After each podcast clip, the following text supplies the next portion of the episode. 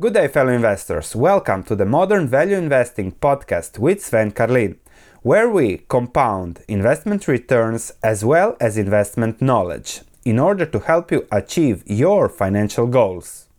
Good day, fellow investors. Today I want to discuss a stock I'm still long. It's a Chinese stock. I have been long in both of my portfolios on my stock market research platform, and we already made a nice money on it. But I'm still long with part, and I want to discuss the company and explain also my approach to investing, my approach to analyzing stocks, and how that evolves over a long period of time. Only when you know a company very well for the last years, then I feel comfortable enough to really invest a significant part of my money in it, no matter the volatility, no matter what's going on. The company we are talking about is Qudian, or how I would say it, Kudian, but I think in Chinese it's Qudian. New York Stock Exchange, Kudi is the ticker. 2017 recent IPO, fintech lender. So uh, loans, micro loans, not P2P, not P2P lender, official loans to the unbanked population in China with 76 million users. So the company has been really beaten down over the last two years. It's up significantly over the last few months as things are starting to change and the positives are outweighing the negatives that have crushed it since the IPO. So I want to give you the story of Qudian, why I am still long in my model portfolio and lump sum portfolio, even if I just managed a little bit the risk there and sold the initial investment in the lump sum portfolio after it was up 50%, so I still keep the profits. But if it goes down, I might buy it more or things like that. That's something that will evolve over the long term. In short, Qudian is a stock with a forward price to earnings ratio of 4 that has grown net income over the last 12 months for 57% for a price earnings ratio of 4 has a book value of around 6.6 on a current stock price of around 7 something. So it is a margin of safety. The book value is in cash because it is a lender. It's growing extremely fast. Is doing well. The management has trying has been trying different things but has shown to be relatively speaking trustworthy when you put it in a Chinese environment. So, a lot of those things are developing. I want to discuss the company, explain how I follow it, what I learned by reading through the conference calls, listening to those, reading to the announcements, the risks, the rewards, and why I think over the long term this might work out like a real gem. Let's start. The fintech lending sector in China had a very bad year, year and a half. Everybody rushed to do an IPO in 2017 because I think they were feeling that the government will crack them down especially on P2P lenders. Companies like Hexindai, PPDai, Yirendai, Yangpu, and Qudian all fared terribly with stock prices down between 60 and 90%. So that was a terrible experience for the whole sector and especially for those greedy investors that invested in growth stocks at the beginning. So End of 2017, the government started with a crackdown. They increased the legal requirements for micro lenders, limited the total charging rate of 46%, so extremely high interest rates on loans, eliminated many lucrative fees and all other scams that were the normal two years ago. However, since then, a lot of things changed. First, Kudi is not and never was a P2P lender. It was backed by Ant Financial that had a stake, that had a connection with them on their platform. So that's how they got to 70 for 6 million users. Later, Ant Financial sold the stake, it was 11%, so it wasn't material for them. However, during that process of crackdowns and financials, also something very interesting, the main shareholder of one of the main shareholders of Qudian, Kunlun, I think it, he, they had a 16% uh, share. They are a gaming software something in China. They were forced to sell the stock because of their own financial issues and they were stupid enough to announce it publicly in June 2018. So when somebody owning 60% of the of a Chinese fintech tech company says it will sell its entire stake and does it publicly, you know nobody wants to buy such a stock because there will be so much pressure on selling. I think the announcement was part of a bigger plan, or better to say, blackmail attempt to force Qudian's management into a quick buyback. However, the management didn't budge, waited for the price to fall to 4 and then to 6, and only in April 2019 agreed to buy all of the remaining Kunlun shares. That was a move that really took guts, but a wonderful move by the management, and I respect them even more for doing that. However, since then, the stock started slowly to recover, the main seller is out of the picture, but the negative sentiment surrounding those lenders, online lenders, is still there, and everybody is still scared and burned from all the losses over the last year and a half. However, the fact that Qudian repurchased more than 50 million shares, the number of shares outstanding went from 320 to 270 million, that's almost a 20% buyback yield since its IPO doesn't help it much. And they announced another 200 million share repurchase program. However, what's sure, when I was preparing this, the stock lost 8% in a day. So, what is sure is volatility. But when those volatility meets fundamentals, then it is the time to take advantage of that. So, let me give you an overview of the company, then discuss the main advantages and risks so that you can get a good perspective on this risk reward situation. The business, it's a tech platform, everything is online, fintech. They are finding people among the user base of 76 million, giving them microloans with a duration of about 8 months and a crazy 36 percent interest on it. So that's extortion or however you want to call it. That's, that's a part I don't really like. However, they are very profitable, uh, meeting all the legal requirements in China, and now they started even something else.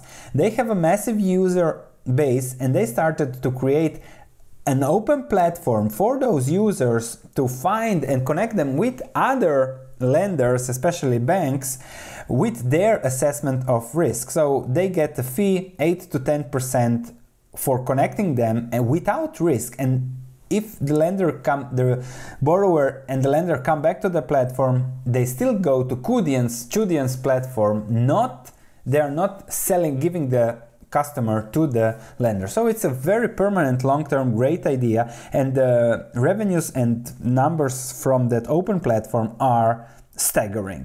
Further Qudian looks relatively well managed, conservative. Their leverage ratios are extremely low when compared to peers. I remember arguing with some re- Yirendai investors that Kudian, Qudian is better, but they didn't want to listen because others have been much more leveraged, much more risky. And I think still that Kudian had the best in fundamentals since I researched all the Chinese fintech a year and a half ago. Therefore, I bought also this recently.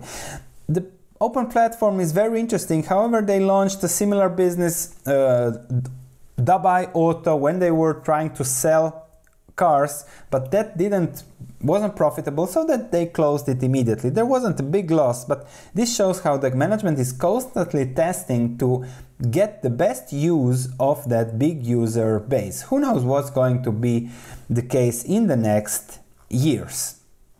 So the fundamentals, the numbers just look staggering. Q2 net income is already 40% of the total 2018 net income. Thanks to the open platform, net income was 57% higher than in Q2 2018. So, can the market be blinded by Kudian, being a micro lender in China and the past negative sentiment, or it can't recognize value because there is nothing intrinsically wrong with Qudian's business model. Let's discuss this further. So 57% growth in net income, you might think about whether should you invest in it at a price earnings ratio of 40. At a price earnings ratio of 4, it's unbelievable that such bargains exist. So when it comes to investing in that I always wonder, okay, what's the risk? Is it a trap? And then you see, okay, what's the risk and reward? So let's discuss the investment thesis when it comes to Kudian. But also before that, let's discuss the risks. It is a Chinese lender, so it's Chinese money, it's renminbi. There can be a devaluation, you can lose 40%. But if you lose 40% on that, the PE ratio goes from 4 to 6. Still very undervalued. Then there are always regulatory issues, but for now, Qudian has been on the forefront of getting those licenses to operate. Now it's even partnering with banks with the open platform, so everything looks pretty well. Then the management tried a year ago, a year and a half ago, they tried Dabai Auto, so they tried to sell cars and lend money for the customers to purchase those cars the car market got subdued over the last year in China, so that didn't work out well, but the losses haven't been big. So they are constantly trying things, now the open platform. If one of those things explodes, they make 10x their money. If it doesn't, they just lose X. This is a very intriguing and interesting fintech growth company with a price earnings ratio of 4. That's my risk reward there. Now, there are other two risks that I want to mention. The interest rate they are lending money out with the fees is 36%, which is the maximum allowed in China. 36% for me is crazy high. I wonder how they get customers, but it's China, it's crazy. So I don't think that over the long term this could be sustainable. The government can come and say maximum interest rate 20. And that would again lower Qudian's profit margin, but it will still keep the growth, keep the business model, keep the 76 million of users, and then again grow over the long term. The key is that there is the margin of safety within the cash, I think. So lower, much lower, it can go to 4. I hope it goes to 4 again so that I can buy again and play again the same game that I played already.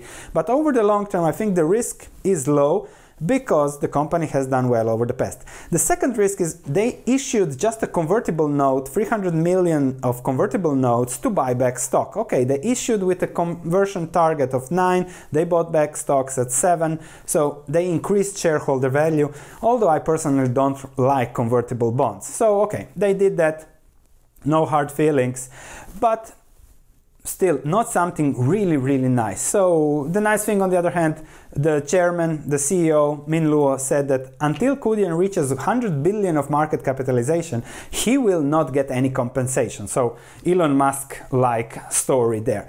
Very interesting. Risk reward it's not the perfect stock. Of course it can't be the perfect stock at the price earnings ratio of 4 but it's a very tempting risk reward ratio. Let me show you my little risk reward table I think that downturn just 10% risk, really things should go bad with China, China, US, whatever, to lose 100%. 15% down chance, also down 50%, also just a 15% chance. If everything goes bad, but that's over five years, then it would recover. Short term, I hope it goes down. 25% chance for a double in the next five years. 25% chance for a triple and also 25% chance for a quintuple over the next five years because still we are talking about a price earnings ratio of 4 so the value should be 20 in five years discount that to your return so about 10 should be the fair value at the 15 percent required return on investment. So this is really really a bargain. If things evolve well then it could be a 5x 10x company over the long term. So that's the upside compared to 50% downside, and that is for a speculative exposure in the portfolio, a risk I would, I am taking, and I like to take in this case. So this summarizes a little bit the story. I've been following Qudian, Qudian since their IPO, so when you follow such stocks for two years, you start to get the handle of them. And if you want something like that, where I follow more than 30 stocks now and I continue to research, I continue to add stocks, it's my research platform. There are reports, we update those reports every quarter when there are earnings, when there are news. Uh, there is a table with in detailed uh, descriptions, risk analysis, reward analysis for each stock's intrinsic value, and you can really follow what I do. I do that for less than a dollar a day, so please check the platform, see whether it is for you. If you're interested in such investment stories, I think you will really enjoy the investment platform. Thanks for listening. If you have any comments, please let me know. If you enjoyed this podcast, please leave a five star review as it means a lot to me. Thank you and I'll be speaking to you in the next episode.